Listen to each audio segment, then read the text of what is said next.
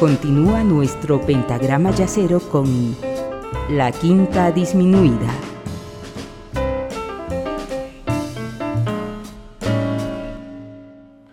La biografía personal y profesional de Billie Holiday está profundamente marcada por los hombres.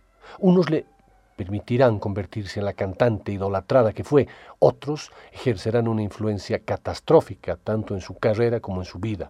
Casi siempre será la víctima de las luchas por el poder entre unos y otros. Finalmente, su vertiente masoquista la conducirá inexorablemente hacia lo peor. Entre los hombres que formaron parte de su vida hubo músicos como Terry Wilson, Lester Young y Bobby Tucker, y productores como John Hammond, Norman Granz, eh, Joe Glasser o Bernie Hannigan, que contribuyeron al desarrollo de su carrera, continuamente cuestionada por las intrigas de sus amantes. En la lista de individuos poco recomendables se incluyen los nombres de Jimmy Monroe, John Levy y Joe Guy. Entre estos dos extremos se sitúa Clarence Holiday, su padre, de quien obtendrá algunos consejos musicales que le serán de utilidad. En vano esperará Billy que el autor de sus días se convierta en el padre que necesita y con el que siempre ha soñado. En esta segunda parte de la quinta les voy a contar un poco algunas características de estas relaciones de Billy con los hombres.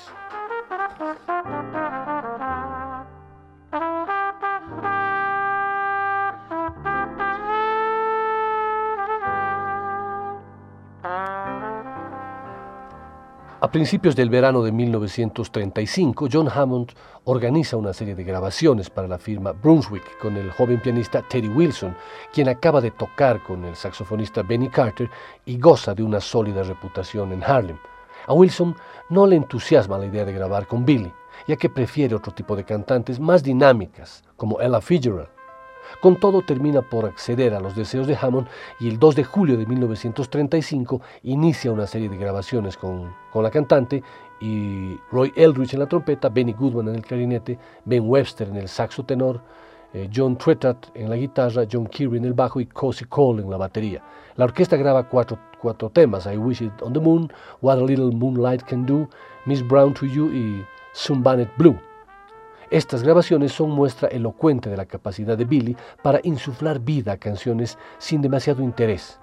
El ambiente familiar que encuentra al lado de Teddy eh, y Rene Wilson seducen a la joven. El propio pianista muestra su satisfacción con el éxito que cosechan los discos. A principios de agosto, Billy se encuentra de nuevo sobre el escenario del Apolo y su éxito es solo moderado. En septiembre, acompañada por Teddy Wilson, actúa en el Famous Door de la calle 52, uno de los clubs más de moda de esa época en Manhattan, gracias a la intervención de Irving Mills, el manager de Duke Ellington. Debido a la segregación racial, a la joven cantante no le está permitido entrar en la sala excepto para sus actuaciones. Aunque supuestamente debía actuar allí hasta noviembre, no canta más que cuatro días al no obtener el éxito esperado. En octubre, Mills consigue que la contraten para la inauguración del Connie's Inn, formando parte del espectáculo Stars Over Broadway. La joven comparte con Louis Armstrong y la orquesta de Louis Russell. Su modo de cantar intimista contrasta con el tono espectacular de la revista y si bien obtiene los elogios de la crítica y la prensa, será reemplazada por Bessie Smith en enero de 1936. Billy está dividida entre las, entre las decepciones con las que se encuentra cada vez que sube a un escenario y el éxito de los discos que continúa grabando con Teddy Wilson. El 31 de julio participa en una nueva sesión en la que figuran Cecil Scott, eh, al clarinete, Lawrence Lush, eh, John Trerat y Hinton Jefferson al saxo alto. Esta es la siguiente canción que vamos a escuchar. Es una grabación del, ya del 12 de junio de 1942 en la que Billy se hace acompañar por la orquesta de Paul Whiteman y el tema tiene por título Traveling Light.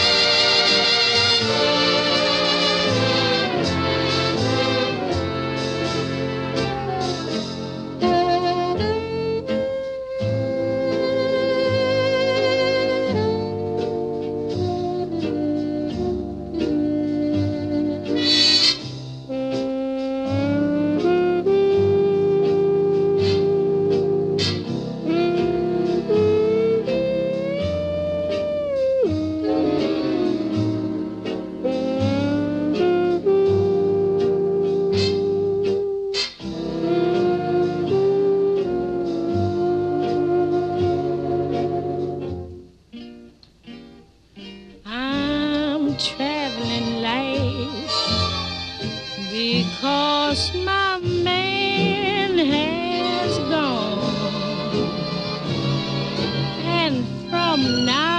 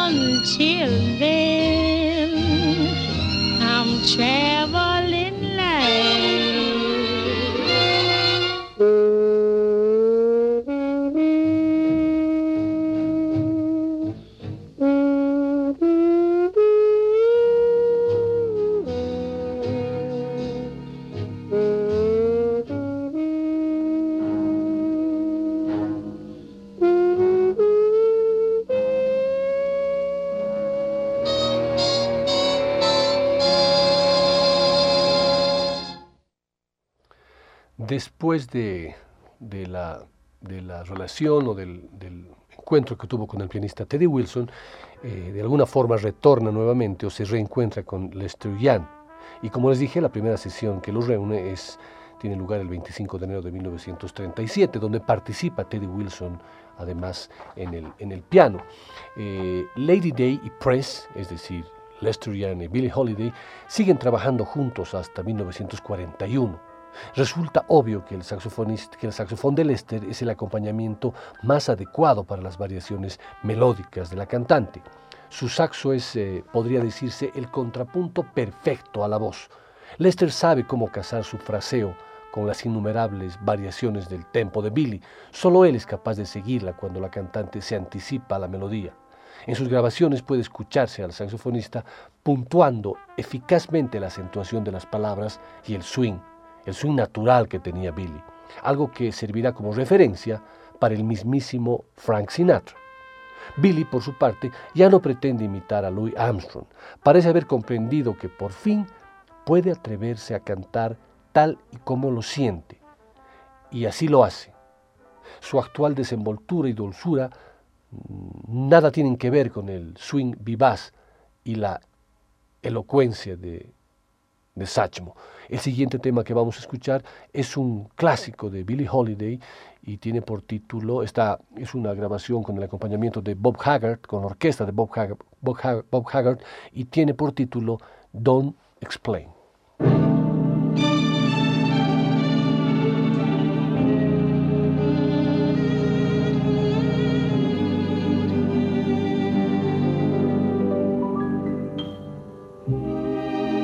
Now don't Explain.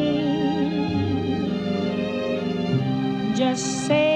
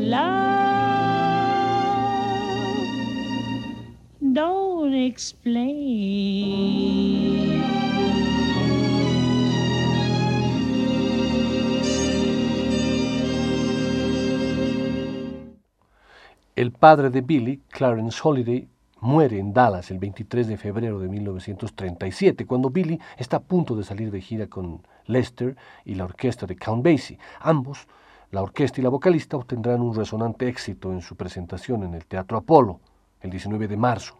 Count Basie, satisfecho de contar con el talento de la cantante, dejará que ella misma elija las canciones que va a interpretar. Tras una segunda gira, la orquesta se une a la de Benny Goodman para un concierto memorable en el Carnegie Hall en enero de 1938, aquel concierto famosísimo. Después de este concierto, la formación completa se presenta en el Savoy Ballroom para batirse en duelo con la banda de Chick Webb y su cantante, Ella Fitzgerald.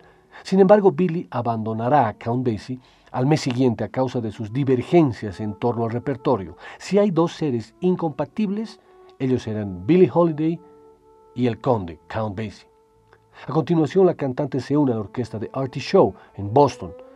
La cadena WABC transmite varios conciertos de la gira que llevan a cabo, la cual estará plagada de incidentes. Billy comparte autobús y escenarios con un grupo de músicos de raza blanca, lo que hace de ella el blanco perfecto de los ataques racistas. Poco a poco van acumulándose las tensiones entre el líder y la cantante. Billy apenas canta un par de canciones por concierto y pasa el resto del tiempo en su camarín empapándose de alcohol. También durante este periodo se produce su ruptura con John Hammond, quien le reprocha el descaro con el que maneja su carrera y su tendencia a juntarse con músicos con los que solo actúa en directo y no graba discos, el caso de Count Basie y Artie Shaw. Aún así, Hammond le conseguirá un último y muy ventajoso contrato con la orquesta del trompetista Frankie Newton en el Café Society de Nueva York, un club antisegregacionista que se inaugura el 30 de diciembre del 38. Billy cantará allí tres veces por noche durante los siete meses siguientes. Sus seguidores son tanto hombres como mujeres. Se dice que la cantante mantuvo relaciones sexuales con más de una admiradora. El siguiente tema que vamos a escuchar corresponde a una grabación del 26 de marzo de 1952 y es uno de los discos hermosos que, que algún momento recibí de regalo y el tema que vamos a escuchar además está compuesto por Duke Ellington y tiene por título Solitude.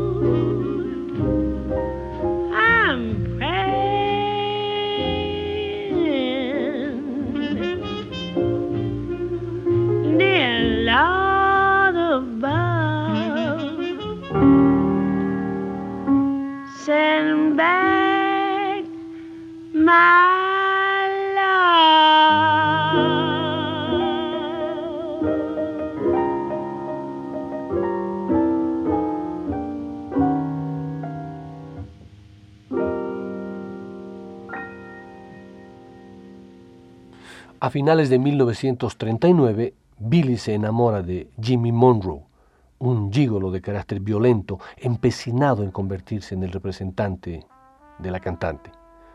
Monroe la tiene completamente hipnotizada. Con él se inicia el consumo del opio y la cocaína. A pesar de todo, la carrera de Billy se encuentra en pleno apogeo y en el año 1940 abundarán los conciertos, giras y emisiones de radio. Durante 18 semanas canta en el Kelly's Stable, acompañada por Roy Eldridge. Edita nuevos discos junto a Terry Wilson y la orquesta de Benny Carter. Logra un éxito sin precedentes en el Apollo en septiembre y en el Café Society en octubre. Canta con el pianista Art Tatum en el recién inaugurado Café Society 2 de la calle 58. A finales de noviembre vuelve a cantar en el Kelly's Stable y a continuación en el Uptown, Uptown House además de participar en las jam sessions que tienen lugar los domingos al mediodía en el Jimmy's Ryan Club, donde vuelve a coincidir con Lester Young. Pero la droga influye en su carácter que se vuelve más agrio. La cantante se encierra cada vez más en sí misma. Se casa con Monroe para instalarse en su casa y escapar de su madre, quien intenta alejarla del gigolo. La vida de casada no es de color de rosa para Billy. Engañada, golpeada y drogada, su relación con, su marido es, una vez más, terriblemente destructiva. Vamos con el siguiente tema, que corresponde a una grabación también del 26 de marzo de 1952, del mismo disco que les comenté en el anterior tema, y el título de esta canción es You Got to My Head.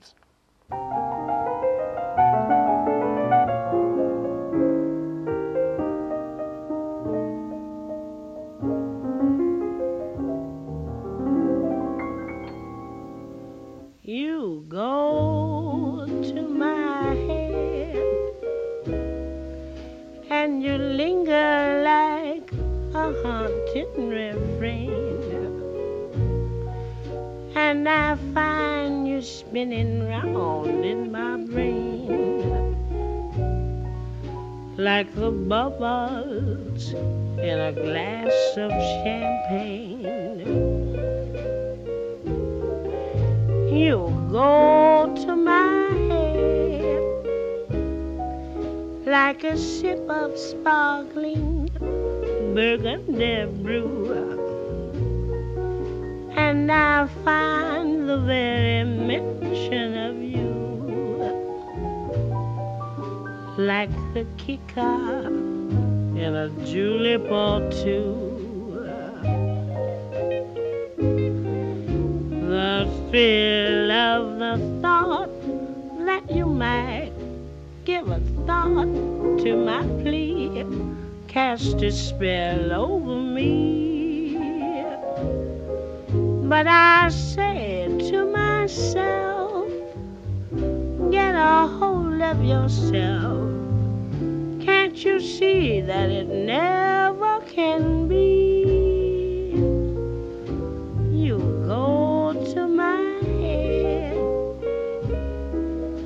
With a smile that makes my temperature rise like a summer with a thousand Julys. You intoxicate my soul with your eyes. And I'm certain that this heart hasn't a ghost of a chance in this crazy romance. You go to my head.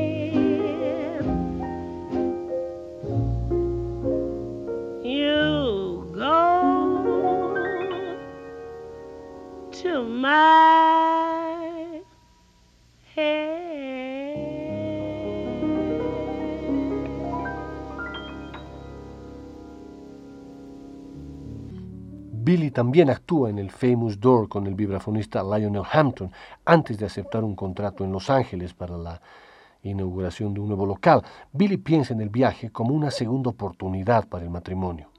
Ella y su marido se establecen en California. No tarda en llevarse una enorme decepción. Jimmy nunca la acompaña a sus conciertos y Billy se encuentra más sola que nunca pese al éxito que logra actuando ante las estrellas de, Hollywood. Entre sus nuevos seguidores se encuentran los actores Bob Hope, Clark Gable, Merle Oberon, Donna Mesh, Judy Garland y especialmente Orson Welles, quien considera la posibilidad de rodar con ella un documental sobre jazz. El Café Society cierra sus puertas a las tres semanas por motivos legales y Billy no recibe su remuneración. Sus peleas con Jimmy son cada vez más frecuentes y violentas, la mayoría motivadas por las tormentosas relaciones de su marido con los traficantes de marihuana. Billy vuelve a Nueva York sola y con los bolsillos vacíos. A su vuelta actúa en el Famous Door neoyorquino con Benny Carter y Dizzy Gillespie. Su vuelta a la Gran Manzana coincide con el nacimiento del bebop, pero la cantante no se siente atraída por este nuevo estilo. Se une a The Cats and the Fiddle Quartet con los que se marcha a Cleveland. Entre tanto, Jimmy Monroe es arrestado por tráfico de drogas. Billy vuelve a Los Ángeles buscando trabajo para poder pagar un abogado. La contratan en el club Trouville, acompañada por la orquesta de Lee y Lester Young. Una vez más es aclamada por las estrellas de Hollywood, Lana Turner, Betty Davis, Betty Grable o Howard Hughes. Allí conoce a Norman Granz, un joven aficionado al jazz que desea iniciarse en la producción de espectáculos y al que le sobran ideas. Mientras su marido cumple condena de un año de cárcel, Billy acepta trabajar en el Garrick Steak Bar de Chicago hasta finales de diciembre. Continuamos escuchando la música de Billie Holiday y ahora es el turno del tema My Man, grabado el 27 de julio de 1952.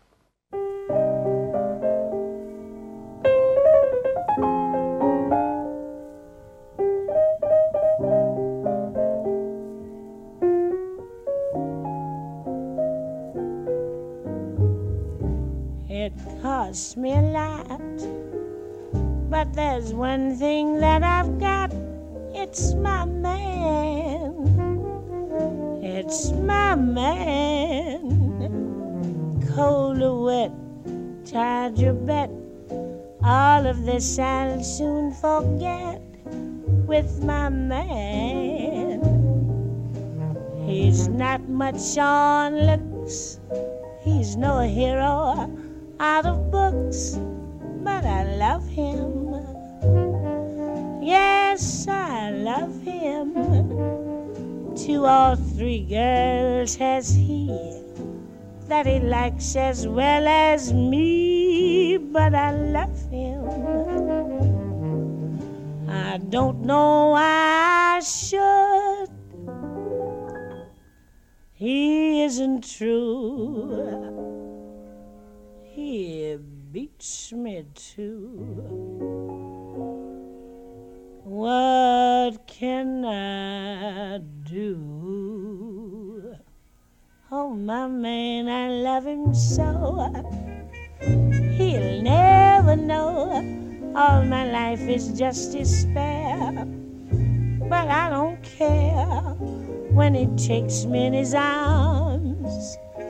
The world is bright.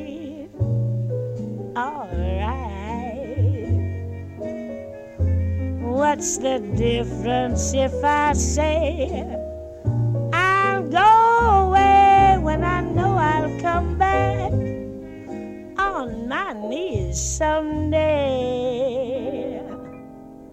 For whatever my man is, I'm his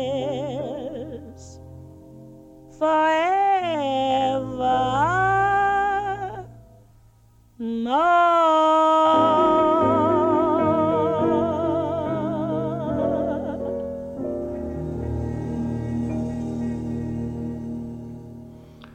Después de un concierto en el Regal Theatre con Lionel Hampton el diciembre del 43, Billy actúa en el Kelly's Stable acompañada por Henry Red Allen en la trompeta y Coleman Hawkins en el saxo tenor, e inicia una relación sentimental con el bajista John Simons y posteriormente con el trompetista Joe Guy, quien la introduce en la heroína.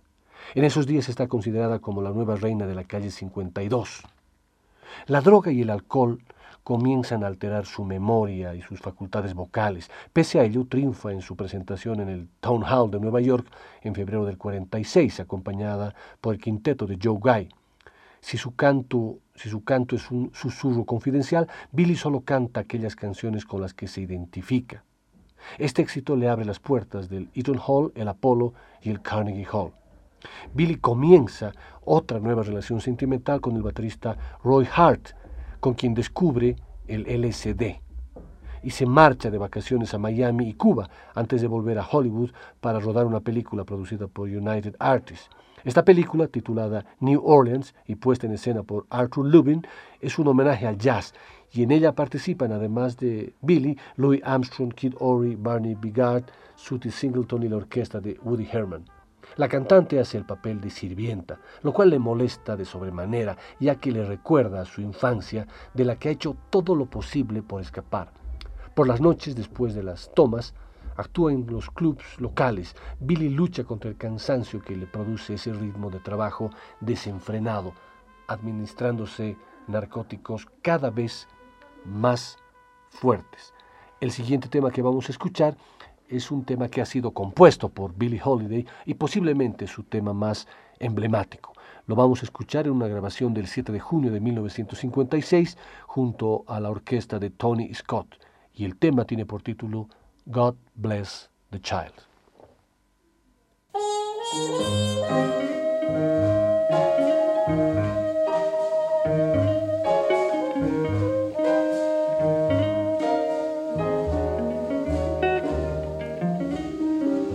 Them that's got shall have, them that's not shall lose. So the Bible said, and it still is news. Mama may have,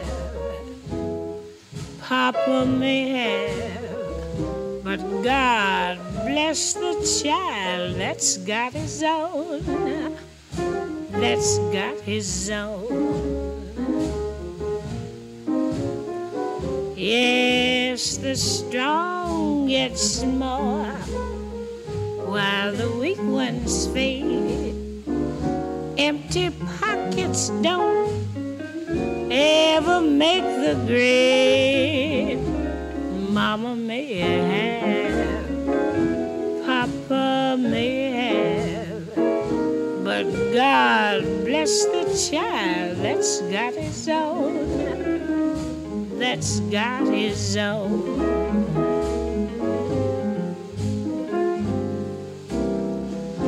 Money, you've got lots of friends, they're crowding round your door. But when you're gone and spending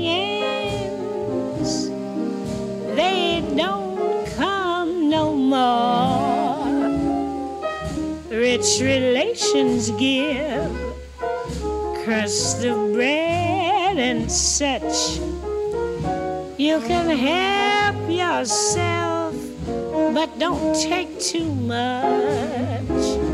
Mama may have, Papa may have, but God bless the child that's got his own, that's got his own.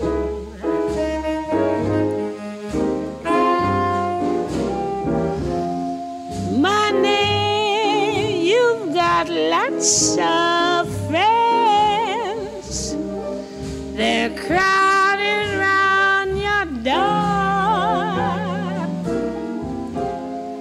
But when you're gone and spending ends, they don't come no more. Rich relations give crust of bread and such. You can help yourself, but don't take too much. Mama may have, Papa may have, but God bless the child that's got his own, that's got his own. He just don't worry about nothing, cause he's got his own.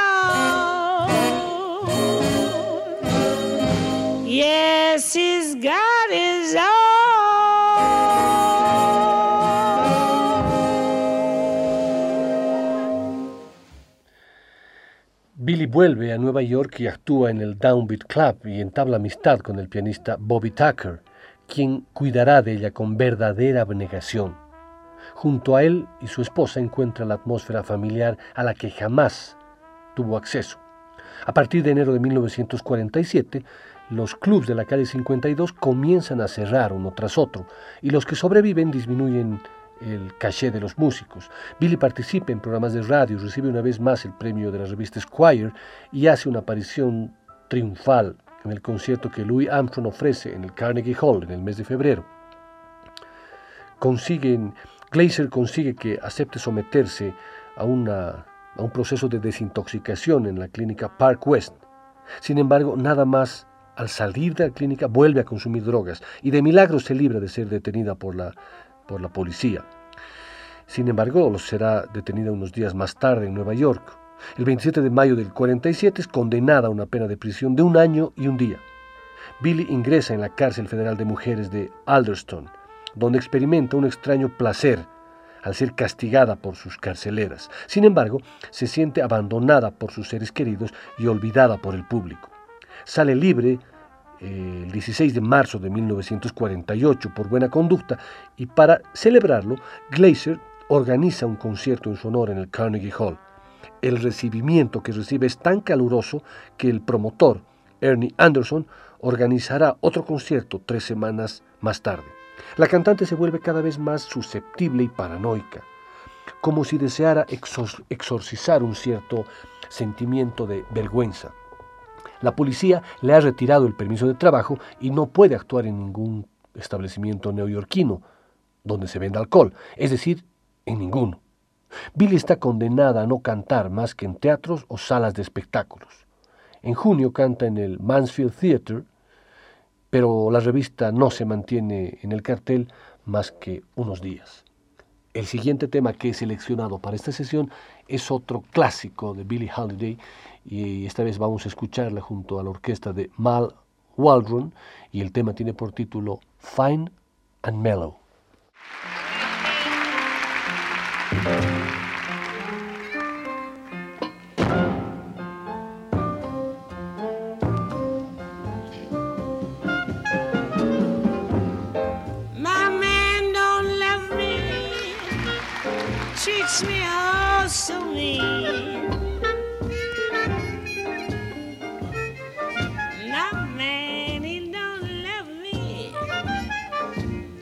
me awful mean.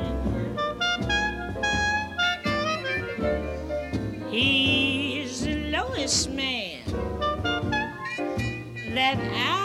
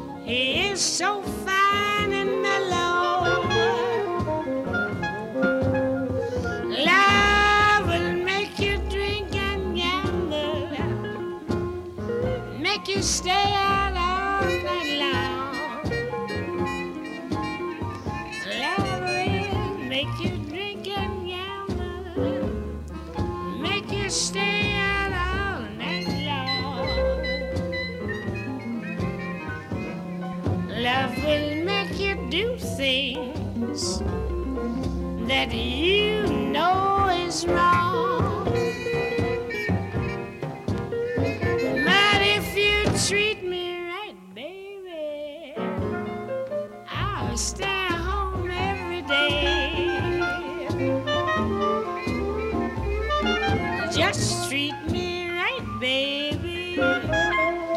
I'll stay home night and day. But you're so mean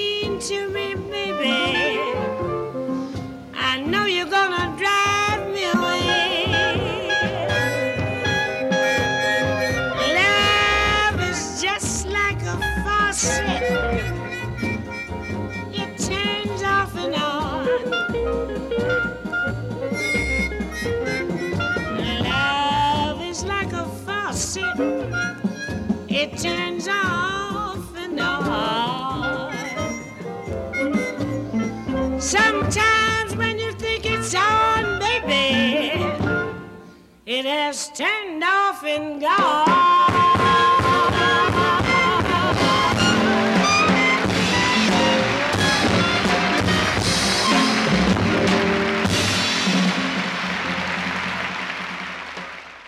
Entonces aparece otro hombre en la vida de Billie Holiday, John Levy, propietario del Ebony Club, que le asegura un permiso de trabajo. Levy se ocupa de ella, le compra vestidos de lujo, le ofrece un Cadillac descapotable y le alquila un, un departamento. Billie actúa en el Strand Theatre durante seis semanas entre julio y agosto, ante un amplio elenco de celebridades neoyorquinas, entre ellas la actriz Tallulah Bankhead, con quien mantiene una breve relación sentimental. Tras su paso por Baltimore y Washington, vuelve a encontrarse sobre el escenario del Ebony en septiembre. John Levy se queda con todos sus ingresos, excepto la miseria que tiene a bien darle para su bolsillo, lo que provoca riñas frecuentes entre ambos. Le proporciona opio y cocaína y cuando está demasiado colocada para actuar, la sustituye por Sarah Vaughan. Billy ya no es la cantante que era. Sus reiteradas ausencias injustificadas y el evidente deterioro de sus cualidades vocales hacen que el público y la crítica empiecen a volverle la espalda. Está totalmente dominada por Levy. La cantante soporta estoicamente la violencia que su nuevo representante ejerce sobre ella, como si fuera un precio a pagar por sus servicios profesionales. En numerosas ocasiones es agredida antes de salir al escenario, lo que afecta su estado de ánimo y da lugar a interpretaciones de una intensidad en ocasiones sobrecogedora. Billy nunca canta tan bien como, como cuando está al borde de las lágrimas. Su voz se vuelve tan tensa y vibrante que parece salir del fondo de su alma. Sus canciones hablan de sus sentimientos, eh, como la que escuchamos, por ejemplo, el tema My Man, que existe una versión de Edith Piaf que es muy buena, pero eh, Billy realmente canta y saca todo lo que tiene dentro cada vez que interpreta una canción. Y el amor, los hombres, las relaciones y lo duro de su vida están reflejados en todos sus temas, como en esta grabación del 4 de enero de 1957, un tema que tiene por título Comes Love.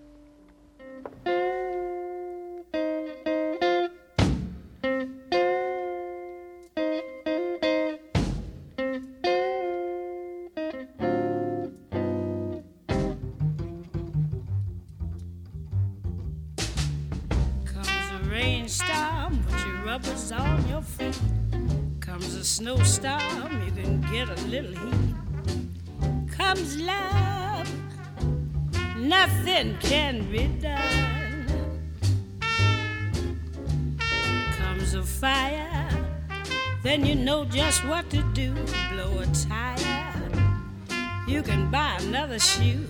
Comes love, nothing can be done.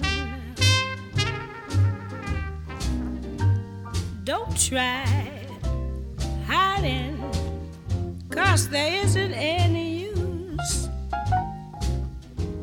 You'll start sliding when your heart turns on the juice, comes a headache. You can lose it in a day. Comes a toothache. See your dentist right away. Comes love. Nothing can be done.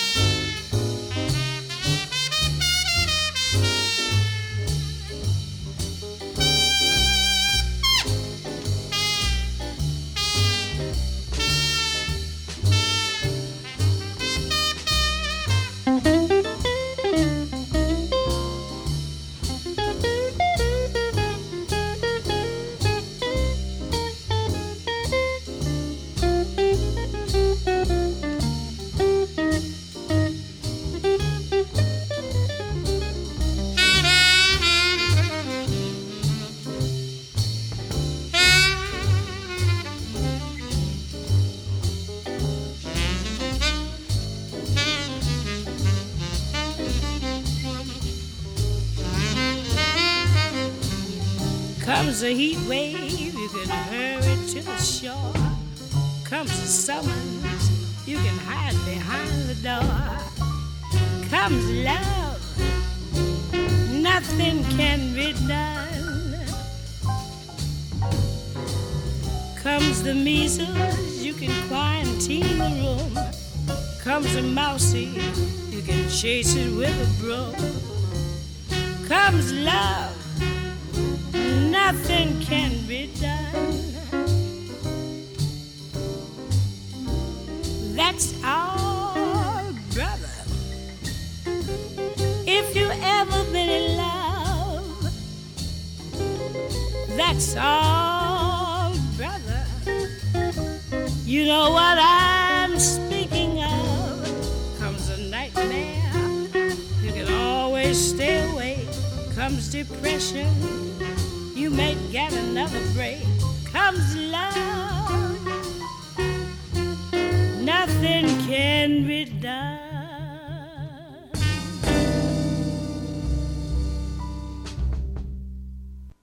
su carrera errática se sigue desenredando constantemente. Eh, encuentra un exnovio, Louis McCoy, que nuevamente vuelve a salir con él y él es el que administra, pues, se vuelve su representante. Eh, graba, más bien se hace, hace presentaciones con Miles Davis, con Stan Getz, eh, participa en shows con Charlie Parker, con Ahmad Jamal, con Dizzy Gillespie. Eh, sin embargo, después de una gira exitosa por Europa, Billy multiplica sus, sus, sus, ingresos y sus giras, pero también multiplica las cantidades de alcohol y drogas que consume todos los días arrastra tras de sí una legión de traficantes y parásitos que los productores intentan mantener afuera, afuera de la raya, pero la mayoría de las veces sin éxito. Sus presentaciones escénicas se van degradando. Algunas noches Billy no puede ni tenerse en pie. Su voz se altera, su dicción es torpe, no reconoce los temas, se equivoca en las letras o no sabe cuándo debe entrar a cantar. En el concierto del Carnegie Hall de septiembre del 54, en el que comparte escenario con Sarah Vaughan, Charlie Parker y el Modern Jazz Quartet, está tan ebria que le resulta difícil siquiera ponerse delante del micrófono. Con todo, se ganará la admiración del público en la sala. Billy encarna físicamente el mensaje que transmiten sus canciones. Su voz quebrada está dotada de una carga emocional que llega al corazón del público. Es la expresión del dolor de su alma. Como en el siguiente tema, que es un tema de los más lindos de Billie Holiday, grabado el 20 de febrero de 1958 y que tiene por título I'm a Fool to Want You.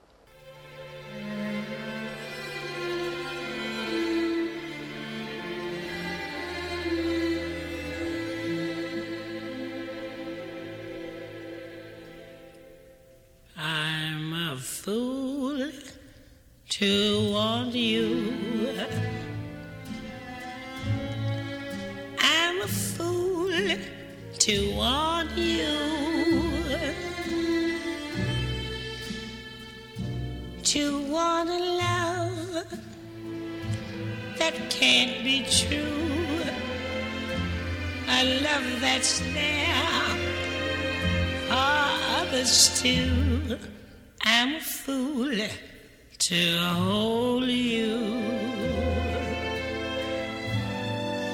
Such a fool to hold you.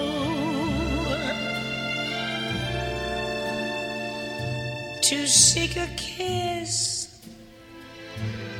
mine alone. To share a kiss the devil has known. Time and time again.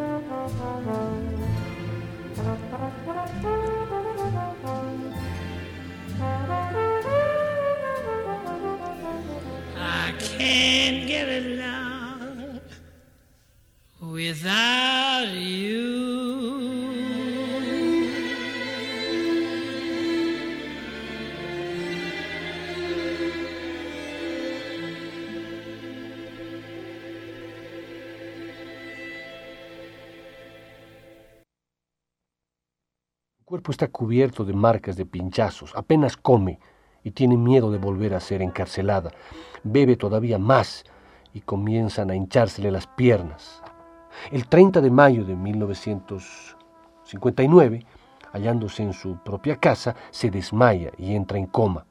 Inmediatamente es conducida al Metropolitan Hospital de Harlem, donde se le aplica una máscara de oxígeno. El diagnóstico es aterrador. Padece cirrosis hepática e insuficiencia renal y su estado de agotamiento es tal que temen que no pueda sobrevivir a una eventual crisis cardíaca. El 11 de junio, una enfermera encuentra junto a la cantante una caja de Kleenex conteniendo heroína. Tras registrar su habitación, Billy es arrestada y queda bajo vigilancia policial. No obstante, y dado su estado, queda formalmente liberada. El 10 de julio su salud empeora. La infección de riñón se ha agravado, padece una congestión pulmonar y su corazón está muy débil. Entra en estado comatoso y muere el 17 de julio a las 3 y 10 de la mañana. La iglesia de St. Paul se queda pequeña para acoger a los miles de admiradores que vienen con el fin de rendirle un último homenaje. Billy será enterrada en el cementerio de St. Raymond, en el Bronx. El siguiente tema que vamos a escuchar tiene por título I Love You, Porgy. I love you, Porgy.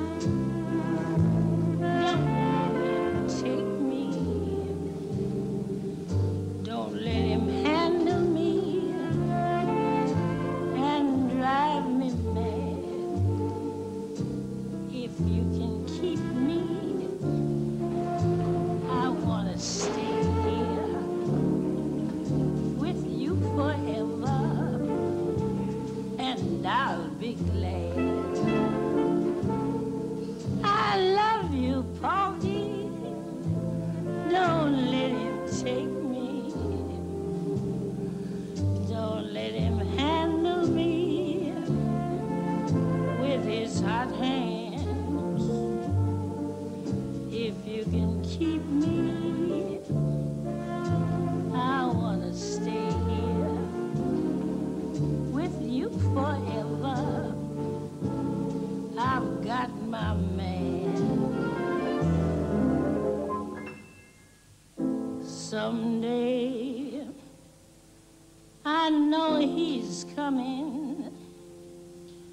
like to call me.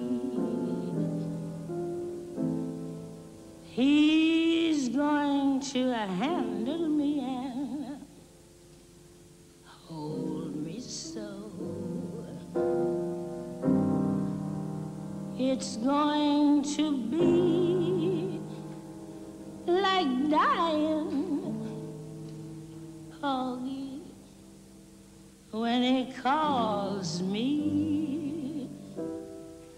But when it comes,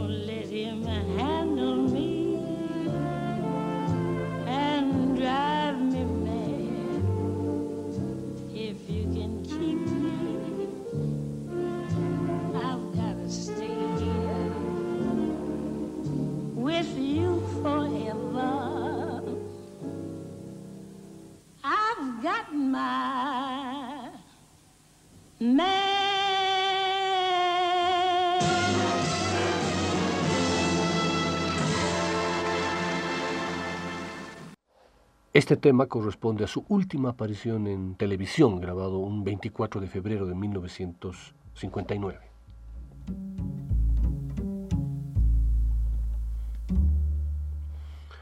El arte de Billie Holiday resulta bastante más delicado de abordar que el de sus contemporáneas, Ella Fitzgerald o Sarah Vaughan. Sus canciones se nutren de los momentos de su existencia y de la locura que rodeó su vida amorosa. Su canto está impregnado de un erotismo turbador que no procede de un auténtico sentimiento de felicidad, como un rito de incubación o una lenta intoxicación neurótica. Billy encarna el blues, aunque apenas lo canta. Su voz es rauca, arrebatada, dulce y amarga, una voz que da forma al sufrimiento gracias a su textura particular, su musicalidad espontánea y su swing incomparable. Billie Holiday posee la rara facultad de sublimar todas las emociones que la atraviesan. Su voz irradia feminidad hasta la perversión, como si todas las emociones que está sintiendo surgieran del fondo de su alma e inundaran las melodías. Ahí radica su encanto último, tan sobrecogedor. La ausencia de técnica vocal refuerza el poder emocional de sus interpretaciones desprovistas de cualquier artificio técnico. En lugar de envolver la melodía en las florituras y adornos tan habituales entre las vocalistas de jazz, la sumerge bajo un raudal de emociones. Billy transpira dramatismo y hace vibrar a los auditorios sin que por ello falten en su canto la sofisticación y la elegancia. Seductora hasta el final, encarna la oposición de contrarios, la ambivalencia del amor y de la muerte, es decir, el erotismo tal y como lo entiende Battelle. Sus requiebros melódicos, esa manera tan particular de torturar la melodía, su capacidad para dotar a sus interpretaciones de vida, rabia, tristeza, éxtasis o violencia, hicieron de Billie Holiday una cantante capaz de embrujar al auditorio. Siguiendo el modelo de Louis Armstrong, era capaz de cantar con un swing tan eficaz como poderoso. Su facilidad para improvisar sobre los ritmos rápidos le permitió batirse en duelo con los instrumentistas más hábiles de su época. Ningún otro cantante de jazz ha sabido transmitir el sentimiento trágico de una canción ni ha sido capaz de dar rienda suelta a las emociones más íntimas. Cerramos esta sesión de la quinta disminuida dedicada a Billie Holiday con el tema Just One More Chance, su última grabación en estudio un 3 de marzo de 1959.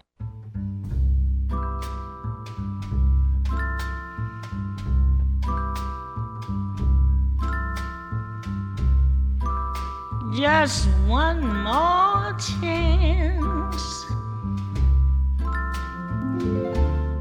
prove it's you alone I care for. Each night I say a little prayer for just one more chance.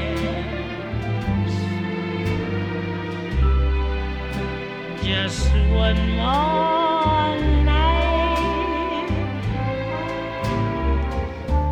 to taste the kisses that enchant me. I'd want no others if you grant me just one more chance. I've learned the meaning of repentance. The jury at my trial. I know that I should serve my sentence. Still, I'm hoping all the while you'll give me just one more